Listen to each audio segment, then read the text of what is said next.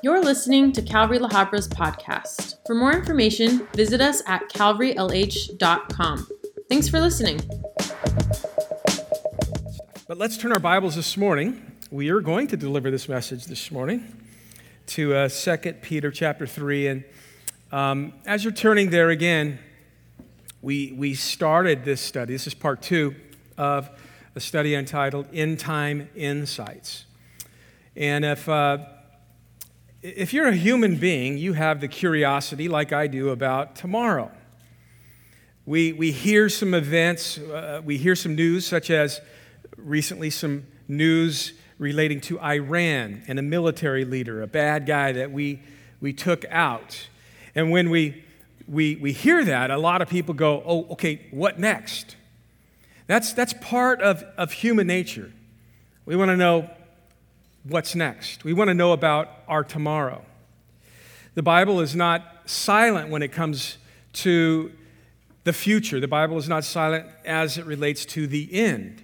As we come to, to really even chapter 2 of 2 Peter, where Peter began to talk about, you know, just false teachers and, and false teaching, just things that would creep into the church and even draw people away we, we got to remember he, he's not just writing a chapter and then a few years later he's writing another chapter. No, this is a letter that if you were to just sit down and read second Peter's second letter, you could read it in several minutes. But, but he's talking about false teaching and false teachers trying to warn the church it's going through so much opposition and persecution. And then he just kind of swings the pendulum and he focuses on the future. And, and he's like, hey, here's, here's some things that are going to happen in the future. And in verse 10, he uses a phrase that we might read it just kind of glance over it, and it's this phrase that says, the day of the Lord. And when we hear that in our minds, we think about a day, that, that the Lord is going to be doing something. But as we, we, we support that phrase, as it's used in other places throughout the Word of God, we realize it's not so much a day, it's speaking about a time. It's talking about a period of time at the end of time. And when we, we study the Bible and we begin to study the end of time, the end of history as we know it, there's a, there's a term for that. It's called eschatology. In the Greek, eschatos. Eschatos is the end. And when we look at the end, as the Bible describes the end, it's eschatology. So if someone were to come to you as a Christian and say to you, okay, well, well what does the Bible say about the end? There are a lot of people that are curious today about the end of the world. We have people talking about the end of the world will be the result of global warming.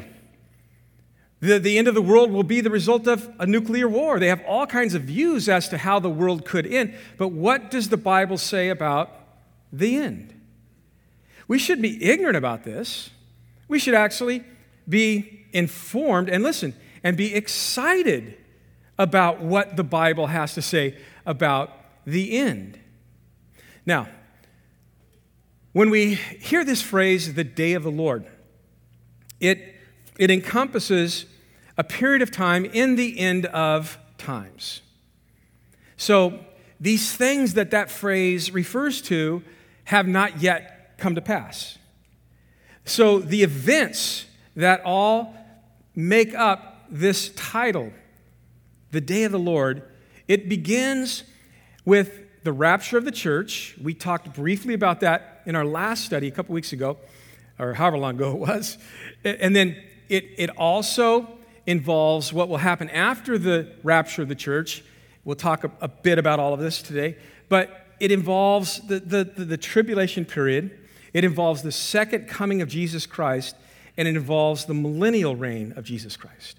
That's what, whenever you see the word, the phrase, the day of the Lord, that's what the Bible is referring to. So, when we, when we come to the, you know, idea of the end, the end of history as we know it, Peter in 2 Peter chapter 3, he kind of goes to the end of the end. He doesn't go to the beginning, hey, here's like how these things are going to start. No, he goes right to the very end. He starts talking about, like, yeah, the day of the Lord, but then he, he goes right to the end of that where there's going to be even a new creation, a new created heavens and a new created earth. And so, as I've taught through the Bible for 35 plus years now, I realize that when we come to these passages uh, that have to do with our eschatology, with biblical eschatology, that there are a lot of people that they're, they're just not quite informed. I find that when I go to funerals today, and I do funerals, that are people that aren't informed about life and death, about eternity. We are living in a day and a time where a lot of churches, when it, it comes to topics that might be a little tough to study, teach, and share with others, I would just kind of, you know, we're going to go around that. Some of you might have went to churches for years, and every time they came to any kind of passage that dealt with the end times, they just skirted around that or explained that away. Well, in Bible teaching churches today, we should be walking through the Word of God and bringing clarity to these passages. So I thought it was important that we didn't just go to the end, as Peter did, and start talking about like the new heavens and the new earth, because that's like the very end of the end times, but that we would kind of let's let's start at the beginning of the end of the end times. And really, that begins with, with what Jesus would say when he was on the Mount of Olives with his disciples, and, and in Matthew chapter 24, and, and he, he's with them, and he looked over at the, the temple, the Temple Mount. And at that time, the, the temple still stood. It was exactly where Solomon had built it. Uh, Herod the Great, known as Herod the Great for the great building that he did, had, had completely remodeled the temple and made it something that it became one of the seven wonders of the ancient world. It was magnificent. And so Jesus looks over at that temple and he's, he's going to predict something that is you know, going to happen in the near future. And he says to the guys, maybe to get their attention, maybe to wake them up a little bit. Because sometimes we're so thinking about today, we're not mindful of tomorrow. He's like, hey, hey guys, you know, look at that temple.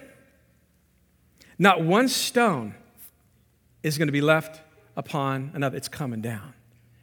And that gets the disciples to ask this question in, in, in the Olivet Discourse there like, okay, tell us, when will, when will these things be? And, and, and what will be the sign of your coming and of the end of the age? Ah. And Jesus goes again. He responds with, first of all, when it comes to the end of the age, and he, and he was talking to Jews, and he really goes into that whole mindset with Jews in mind, his people in mind. He's like, don't be deceived. In, in the end of the age, there's going to be all kinds of people running around saying they are the Messiah, they're your Savior. And just, just understand that. Don't be deceived by them. Then he says, You're going to hear of wars and, and rumors of wars. He's like, Don't be troubled by that, because these things must come to pass, but the end is not yet. These are like birth pangs. For nation will rise against nation. Kingdom's going to rise against kingdom. And there's going to be famines and pestilence and earthquakes in various places. I got, I got, an app on my phone. I don't even know if I loaded that app on my phone, but it, it picks up earthquakes. And I was coming down to teach the first study, and my phone was buzzing, buzzing. There's an earthquake in Brea this morning. Don't, just a small one, but it enough to buzz my phone. There's going to be earthquakes in various places. All of these things are the beginning of sorrows. It's leading up to something. And then in verse 9, you're going to be hated by all nations for my name's sake. Interesting. Verse 10, you, many are going to be offended. Many are going to betray one another and hate one another. Hmm. Things that will mark the beginning of the end. Then many false prophets will rise up, just like Peter talked about in 2 Peter chapter 2. And they're going to deceive many. And because lawlessness will abound, the love of many will grow cold. But he who endures to the end shall be saved. And this gospel that I've I, about me and my salvation, the gospel of the kingdom will be preached in all the world as a witness to all nations, and then the end will come.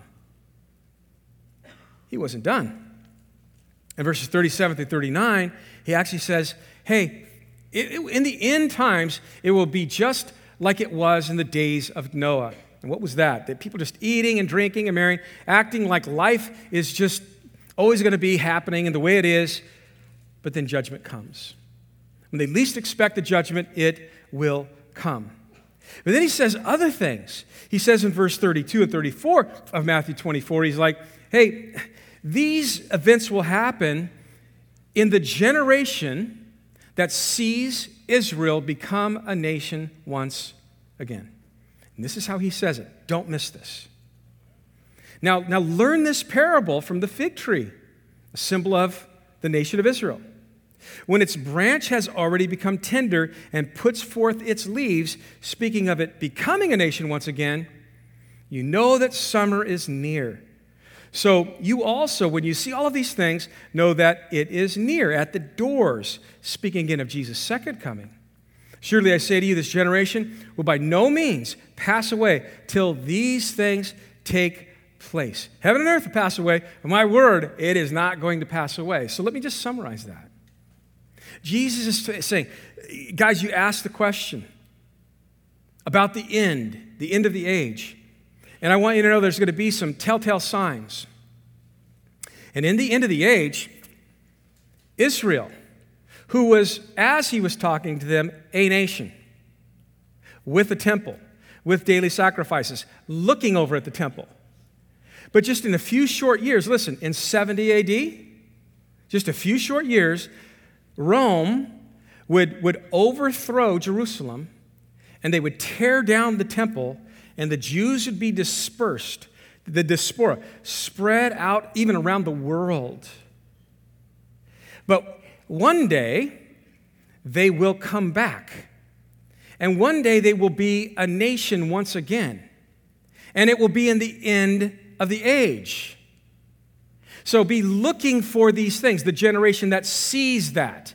When did they become a nation once again? Well, let me just, I'm going to give you guys a lot of scriptures today. If you'd like to like have, and this is a summary, here's the, here's the like 35 years of key verses that God has given me through my studies that will give you a timeline and just a clear understanding to accurate biblical eschatology.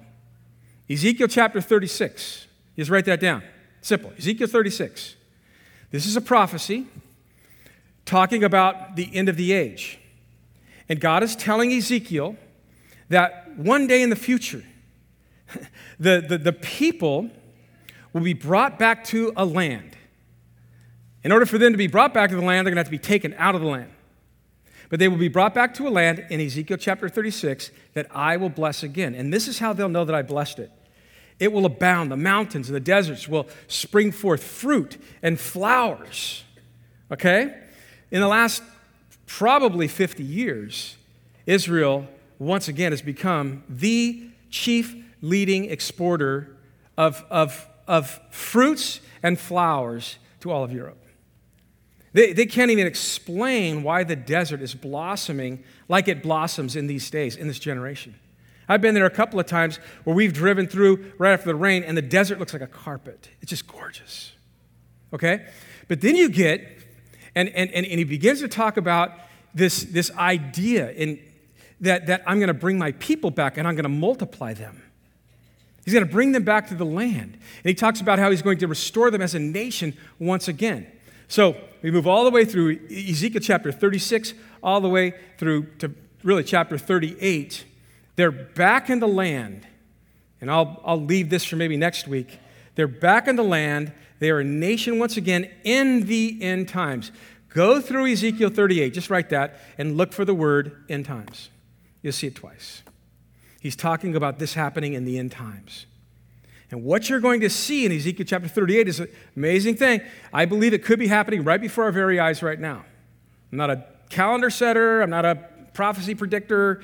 I'm just telling you what the Word of God says. But there will be, once they come back to the land, there will be an invasion. And, and you begin to read chapter 38, and it'll describe this area of, Ma, of Gog and Magog, and it's speaking about the north, it's Russia.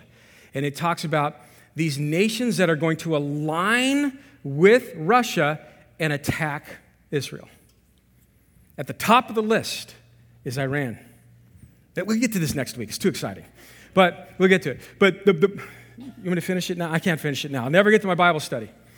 We'll get to it. But there's going to be this invasion. And, and, and, and the players that are there, listen, you're talking about Sudan and Ethiopia and Turkey and, and, and these players that line themselves up with, with Russia to attack Israel, you know, early scholars in the second, third, fourth century, they would read this and go, doesn't make any sense. These countries have nothing in common. But today they do. In 600 AD, forward, there was a movement, a religious movement called Islam that came on the scene. And all of those countries that line themselves now with Russia to attack Israel, that's what they have in common. That battle is yet to come. Hasn't happened. As you read through that, that battle, it sounds nuclear. There's professional grave markers and professional grave bearers and all that. But, but all of this is happening with this little tiny nation that you could put 14 Californias in called Israel. This, this, this group of people who were brought back in the end times and made a nation once again, just as Jesus said to the disciples in Matthew chapter 24. You should be looking at this going, that's amazing. That this is, this is fascinating stuff. Peter, in our description of things here, as we look at the day of the Lord in verse 10 of 2 Peter chapter 3, it, it again it begins with the rapture of the church. And then it goes into the tribulation period. And it goes into then the second coming. Then it goes into the millennial reign of Christ. Then the new creation of the, the, the, the new heavens and the new earth. But all of this, all of this happens as he says in verse 10 suddenly. It begins when we least expect it. The day of the Lord will come as a thief in the night. In one of our previous studies, I was able to just talk about how it really begins to kick off with the rapture of the church. And, and we, we talked about the rapture of the church, where, if you're not familiar with that, that is where, where the Father is going to tell his Son, who's the groom and we are the bride, go get your bride. In 1 Thessalonians 4, note takers, 16 through 18, talking about the rapture, the Lord himself will descend from heaven with a shout with the voice of an archangel and with the trumpet of God. The dead in Christ will rise first. Then we who are alive and remain shall be caught up together with them in the clouds to meet the Lord in the air. And thus we shall always be with the Lord. Therefore, comfort one another with these words. If you've not had a good, clear um, teaching on the rapture of the church, go online, go to the app, and go to that study. Go to 1 Thessalonians chapter 4, 16 through 18. We break that all down. It's a great, just clear description of what the rapture will be. It is what Jesus talked about to the disciples when they were troubled about him leaving. In John's Gospel in chapter 14, verses 1 through 3, he's like, Hey, let not your hearts be troubled. You believe in God, believe also in me. I'm God. But in my father's, in my father's house are many mansions. If it were not so, I would have told you. But I go to prepare a place that where I am, you may be with me also. That's the idea. In Revelation chapter 4, we, we see the picture. Um, really, you move into the third, the third section of the book of, of Revelation. The, the, the second section of the book of Revelation really, it, it, it ends. In chapter 3, it ends with the end of church age. In chapter 1, you, you see the glorified, exalted Christ. Chapters 2 and 3, the letters to the church, the church age. Then it ends. It ends.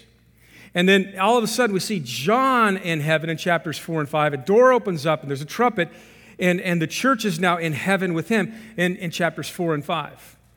And, and, and in our study last time, in End Time Insights, Part A, Part 1, we, we gave several reasons why we believe the rapture biblically is supported as coming first, then the tribulation period. Time doesn't allow us to repeat all that this morning, but, but go to that study. But it opens up in chapter 4 with after these things. The Greek, meta tauta. After the completion of the church age, you now see the church in heaven.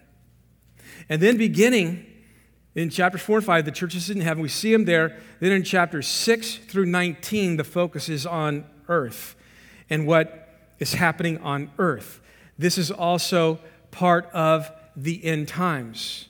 and it's the tribulation. God's pouring out his wrath upon the Christ rejecting. Those that had rejected Jesus Christ and were not following Jesus Christ were not raptured by Jesus Christ. The rapture is the groom, Jesus, coming for his bride. At the end of the tribulation period, we get to the latter part of chapter 19 of the book of Revelation, where all before that he's been focusing on the earth and the judgment of God upon the earth. And all of a sudden, we see the groom coming with his bride back to the earth. And, and we'll get to that at the end of the study, but that's a second coming.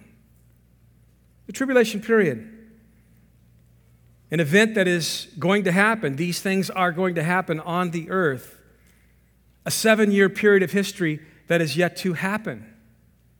In Daniel chapter 12, it's called the time of trouble. In Jeremiah 30, verse 7, it's called the time of Jacob, Jacob's trouble.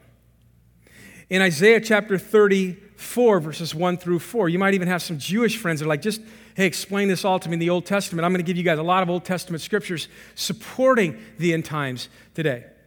But in, in, in Isaiah 34, 1 through 4, talking about the suffering that will come during that time period, it says this Draw near, O nations, to hear. Let the earth and all it contains hear. For the Lord's indignation is against all nations, and his wrath against all their armies. He has utterly destroyed them. He has given them over to their armies. He has utterly destroyed them. He has, he has given them over to slaughter, excuse me.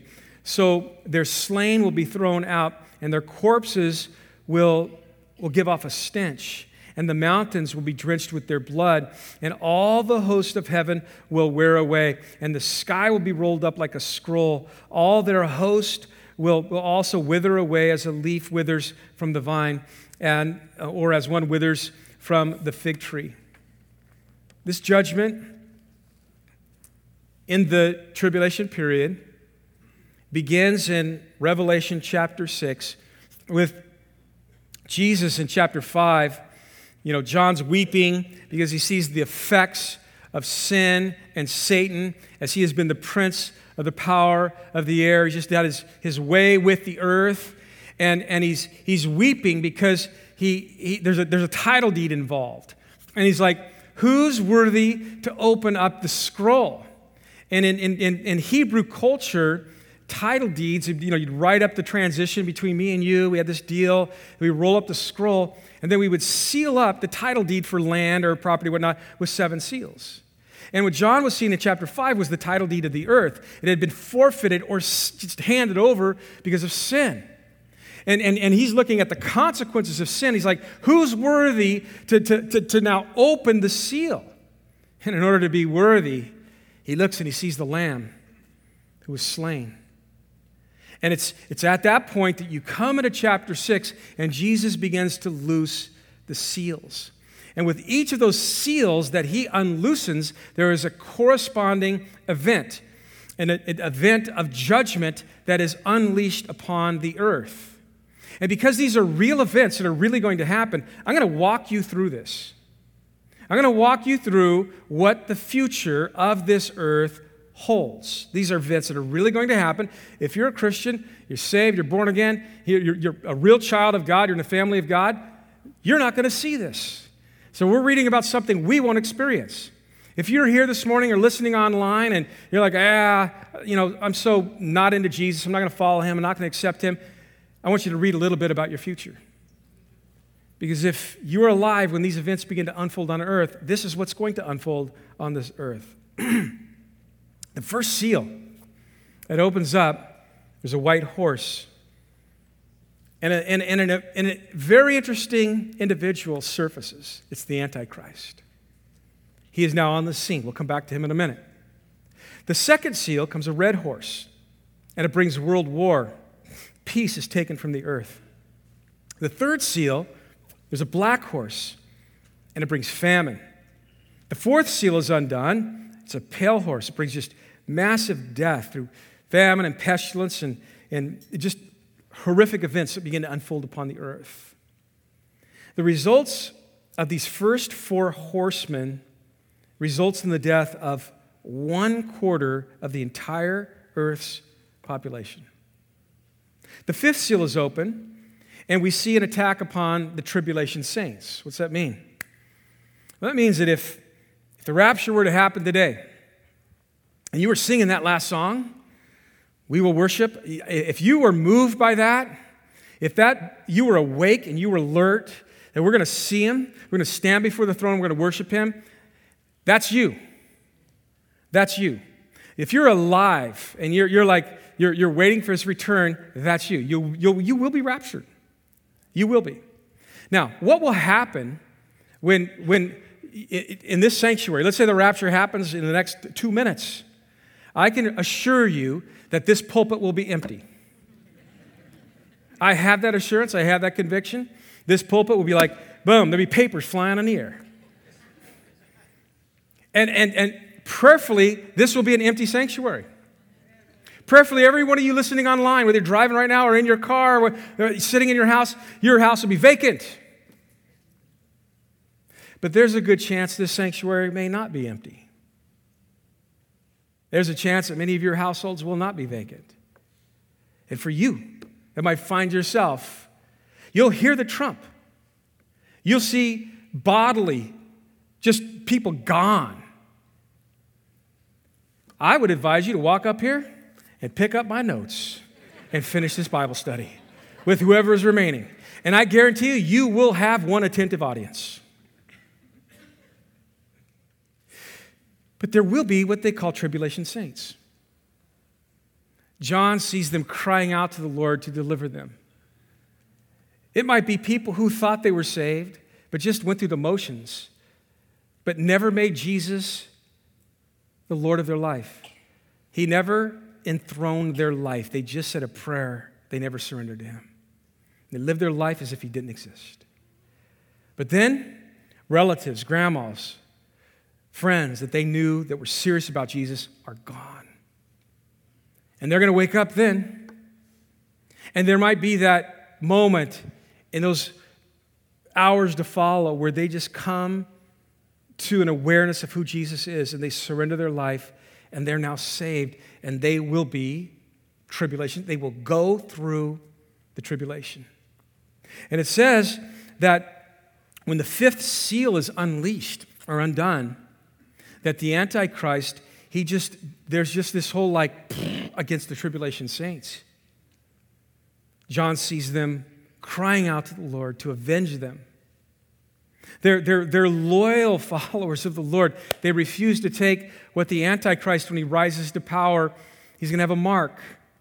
He will set up, as the Antichrist rises to power, a one world monetary system. And the only way you're going to be able to buy and sell is if you take his mark, the mark of the beast, the 666. But once you do that, you're doomed. You've, you've, you've, you've sealed your fate. And, and, and so there will be those who refuse to take the mark of the beast. It's going to be a rough life. But, but, but that's why John's like, blessed are those who endure. That's what Jesus even says, blessed are those who would endure that. But there will be those tribulate people that get saved during the tribulation period, and they won't have it easy. They will stand for the word of God and for the testimony of Jesus Christ, it says there uh, as well. They're not going to give in, they're not going to cave in.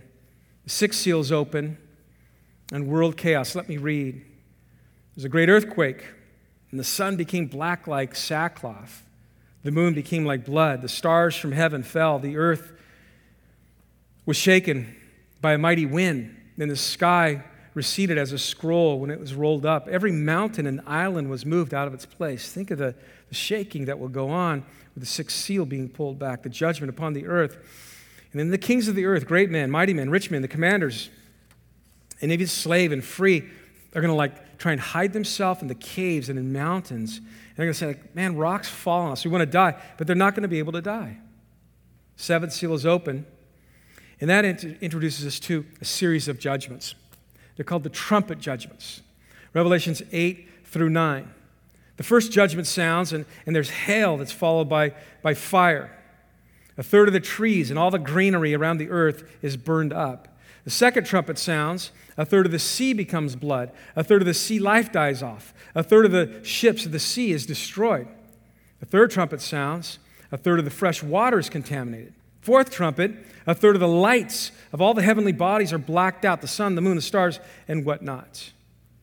And so these first four judgments, they, they deal with like natural things that bring on judgment. But then you step into the third, or, or, or four, uh, the, the last three, and it's supernatural judgment.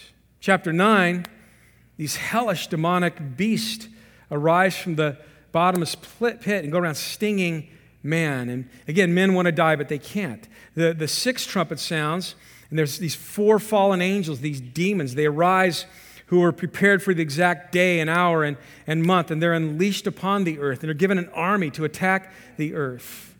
These fire and brimstone and, and, and smoke as their chief weapons. They have serpent like tails, and, and, and they are commissioned to slay one third of humankind. And that means that up until this point in the tribulation period, half of the world's population will be destroyed, will be killed. And yet, the remaining men on the earth in Revelation chapter 9, verse 20, will not repent. You get to Re- Revelation chapter 10, you're halfway through the tribulation period. And then it really gets serious. Chapters 10 through 14 describes an event that will take place halfway through the tribulation period. If you have a Bible, turn with me over to Second Thessalonians chapter 2, and I want to just read briefly about this event. Again, end time insights, things that are going to happen, things that have yet to happen, things that will happen in the end times. Second Thessalonians chapter 2. now, brethren, concerning the coming of the Lord Jesus Christ and our gathering together with him, we ask you not to be soon shaken in mind or troubled either by spirit or by the word or by letter, as if from us as though the day of Christ had come. People were running around in those days and, and, and erroneously saying, oh, this has already happened, but it had yet to happen. So, verse 3 let no one deceive you by any means.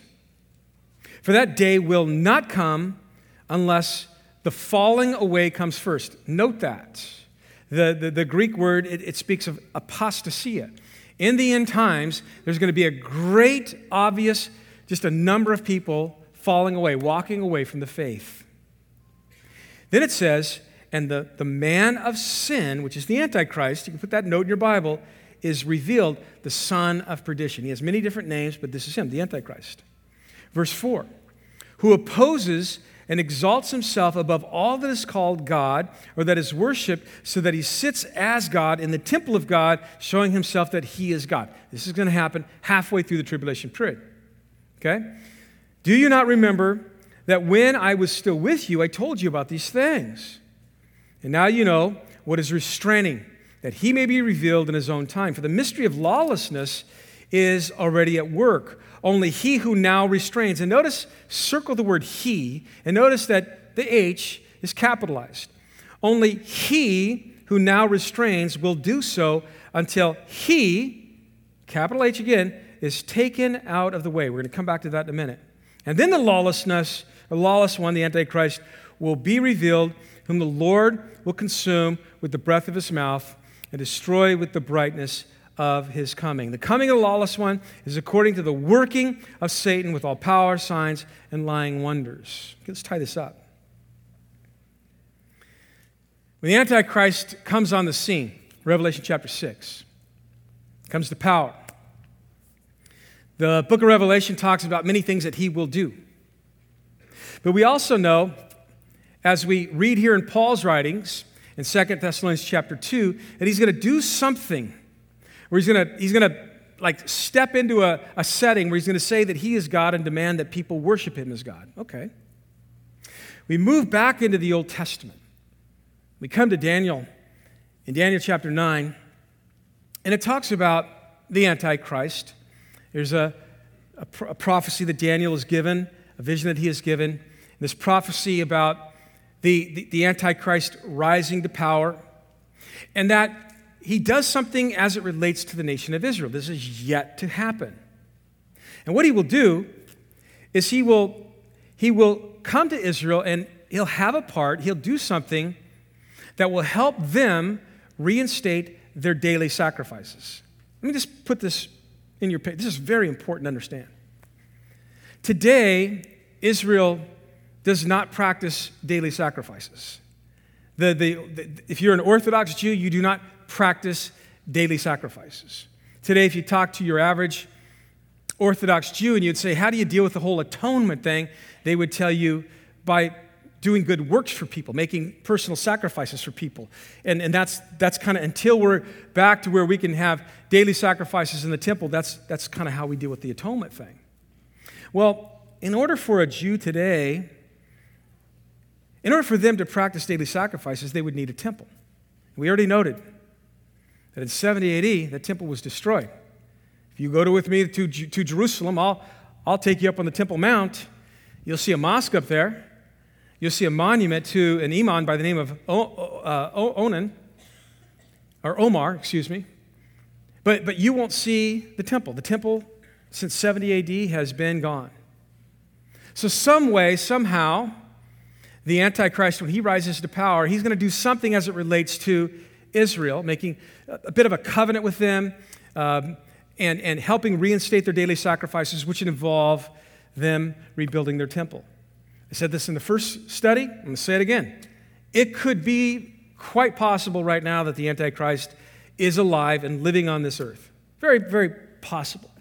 It could be that in our lifetime, we could see Israel come together and form a plan where they could begin to build the third temple. The temple, again, that Daniel says the Antichrist will walk into once he's helped them you know reinstate their daily sacrifices once he's helped them build their temple that one time there will be this event that he's part of the antichrist called the abomination of desolation. Jesus talks about it as well in matthew chapter 24 and it's basically this the antichrist for three and a half years the first three and a half years of the tribulation period will be seen by the jews as their messiah the follow This is he. When I'm in Israel and I'm talking to rabbis and I'm talking to other Jewish scholars, and, and you begin to talk to them about, hey, who will your Messiah be based on scriptures? They will describe everything the Bible says about the Antichrist. They're looking for a political liberator. He is not God. They are looking for someone that, that is going to be a world leader, someone that will come and, and help them rebuild their temple, Some, someone that will come and put Judaism back on the map. That's what they're looking for right now. Everything that the, that the Antichrist will be, they're going to see as their Messiah. And they're going to go, we're going to follow this guy. You say, Lance, how real is this? Well, one of the favorite stops for me on our Israel tour is a place called the Temple Institute. And for probably the last 40 years or so, there's a group of zealous Jews, a growing number of Jews that have raised millions and millions of dollars they don't have a temple, but they need a menorah for the temple. They need an altar for the temple. They need the table of showbread for the temple. They need the trumpets. They need the laver. They need, they need all of the instruments that will be used in the temple. They need that. So for the last 40 years, they've been saving their money and they've been building this and constructing this. And you could go to what looks like a museum and you can see all of these instruments that are going to be used in the third temple that is yet to be built. They're already there. They even have the priestly garment that the high priest will wear. They have his crown, it's solid gold. They have a menorah on display right outside in this big old thick plexiglass thing that costs tens of millions of dollars. It's going to be in the temple, it's all there.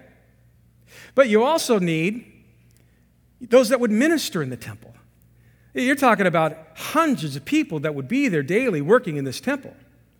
I've met individuals sitting down, having a meal, telling people who I am and why I'm there. And I've had them look at me and say, You know, I'm from the line of Kohan. And, and that means that I'm, I'm connected to the Levites. And I'm here to get measured for my servant garments. I'm here to get fitted for what I will wear when the third temple is built and we will have daily sacrifices once again. This has been going on for years. We're over here in America going, What's going on? That's what's going on. Halfway through, it says The man of sin, Paul says here in verse 3, is going to be revealed, the son of perdition, who opposes and exalts himself above all that is called God or that is worshiped, and so that he sits as God in the temple of God, showing himself that he is God. We are there. We are here. this, this scripture is being fulfilled in, in, in our day and, and in, in our age. Revelation 13, the Antichrist is going to rise to power, most likely out of Rome. He's going to gain international recognition. He will lead a confederation of 10 nations, probably nations out of the old Roman Empire. And as we saw, Satan will give him his power. He's going to breed wonder in the eyes of the world. And you know that's going to happen? You go through Revelation 13, you okay, you realize this guy's mortally wounded. It's actually in the Greek, it's interpreted as he's close to death. He was, there's going to be an assassination attempt on this guy. And here's another scripture Zechariah 11, verse 17, talks about this. Woe to the worthless shepherd who leaves the flock. A sword shall be against his arm and against his right eye. His arm shall be completely withered, and his right eye shall be totally blinded. So, whatever assassination attempt takes place, it's going to look like he's just taken out. He's going to be blinded. His, his right, right arm is going to be paralyzed and whatnot. But then in verse 3, he's, he's miraculously healed. The world's going to see this.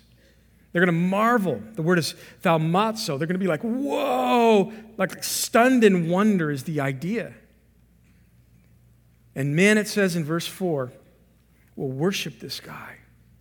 Something that Satan has always wanted. Well, now he will now get and receive through the beast. Daniel chapter 7, verse 8 talks about his rise to power. He's described there as the little horn who rises from obscurity to a place of prominence. Verse 8 says, And there in, in this horn were, were, were his eyes like the eyes of man, speaking of his intelligence. This guy's going to be incredibly intelligent. And, and a mouth speaking pompous words. In other words, he's going to have great oratory skills, but very proud, very pompous. Verse 20 of Daniel 7, it speaks about the draw, the lure, the appeal that he is going to have on the entire world. Verse 21 reveals his relentless hostility against God's people, against the Christians. In Daniel 7 23, it shows that his kingdom will be different from all of the other kingdoms in the world because his kingdom will rule the entire world. Verse 27, he's going to speak against the Most High. He'll make alterations in times and in laws. He'll replace all of the world's religious systems with, with, with a system that, that worships and honors Him. This also is what Paul is talking about in, in, in 2 Thessalonians, there, where, where the Antichrist he opposes and exalts himself above all that is called God or that is worshiped, so that he sits as God in the temple of God, showing himself that he is God. And that's going to be the abomination of desolation. It's, it's, it's this, the Jews are going to look at that and they're going to be, that's the worst thing and they're going to they're going to flee. And if you read through Matthew chapter 24, Jesus brings up the prophecy out of Daniel. He goes, When you see the abomination of desolation, when you see halfway through the tribulation period, this guy walk into the temple and go, Worship me, he's like, You better hope it's not on the Sabbath, and you better get out of Dodge. And we'll talk about that. We only got halfway through this in the first study, so we're going to get sometime soon. But we'll, we'll talk about that. They're going to flee to Petra, and all that ties into the second coming of Jesus Christ. But this is who he is, and this is what he's going to do.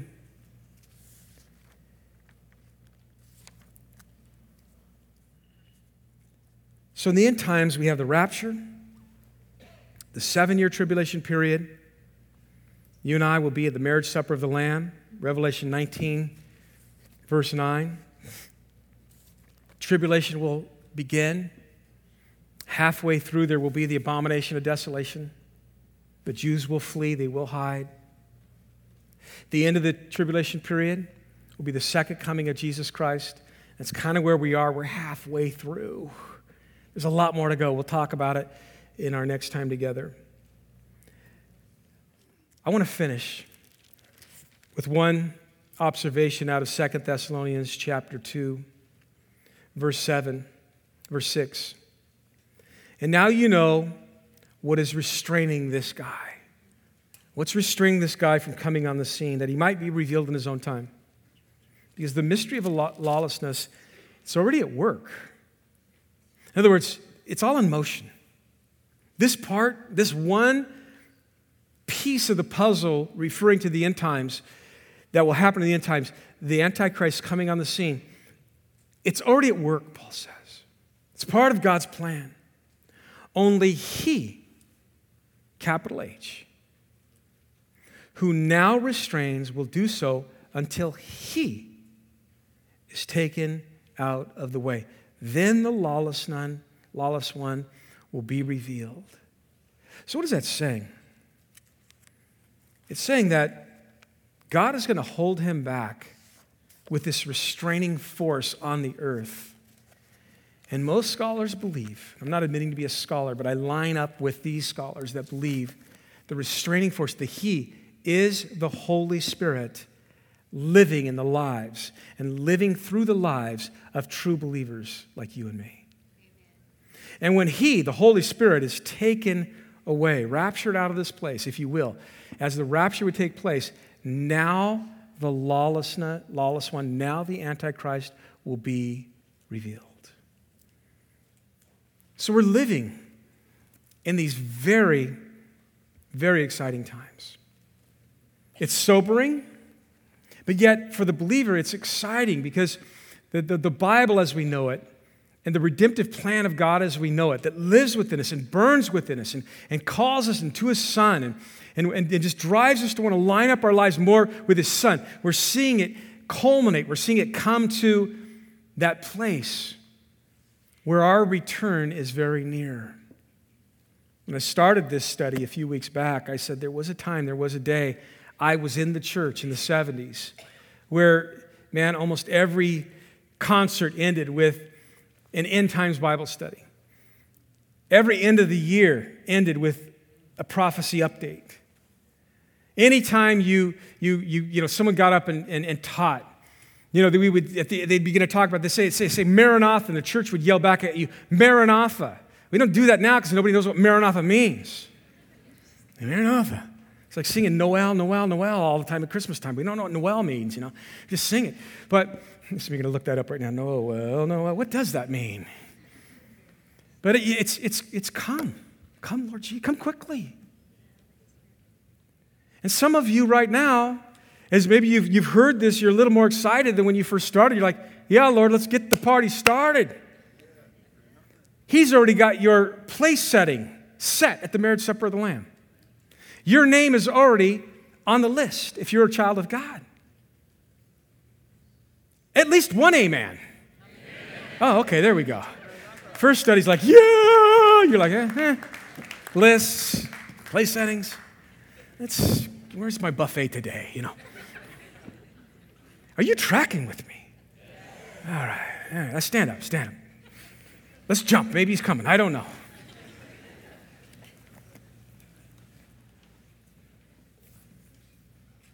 Therefore, comfort one another with these words. There are so many people who are curious about the end, and they're being told that the end of the world is something other than what the Bible says.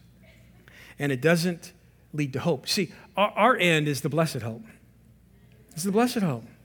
If you're not saved here, you're not walking with Jesus here, you'd be like, whew, man, are you done yet, buddy?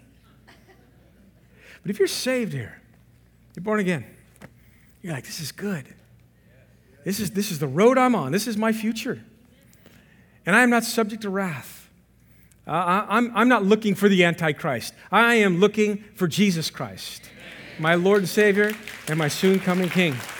So, Mead, that was your cue. so there he is. Here, there, or in the air. Love you. God bless you.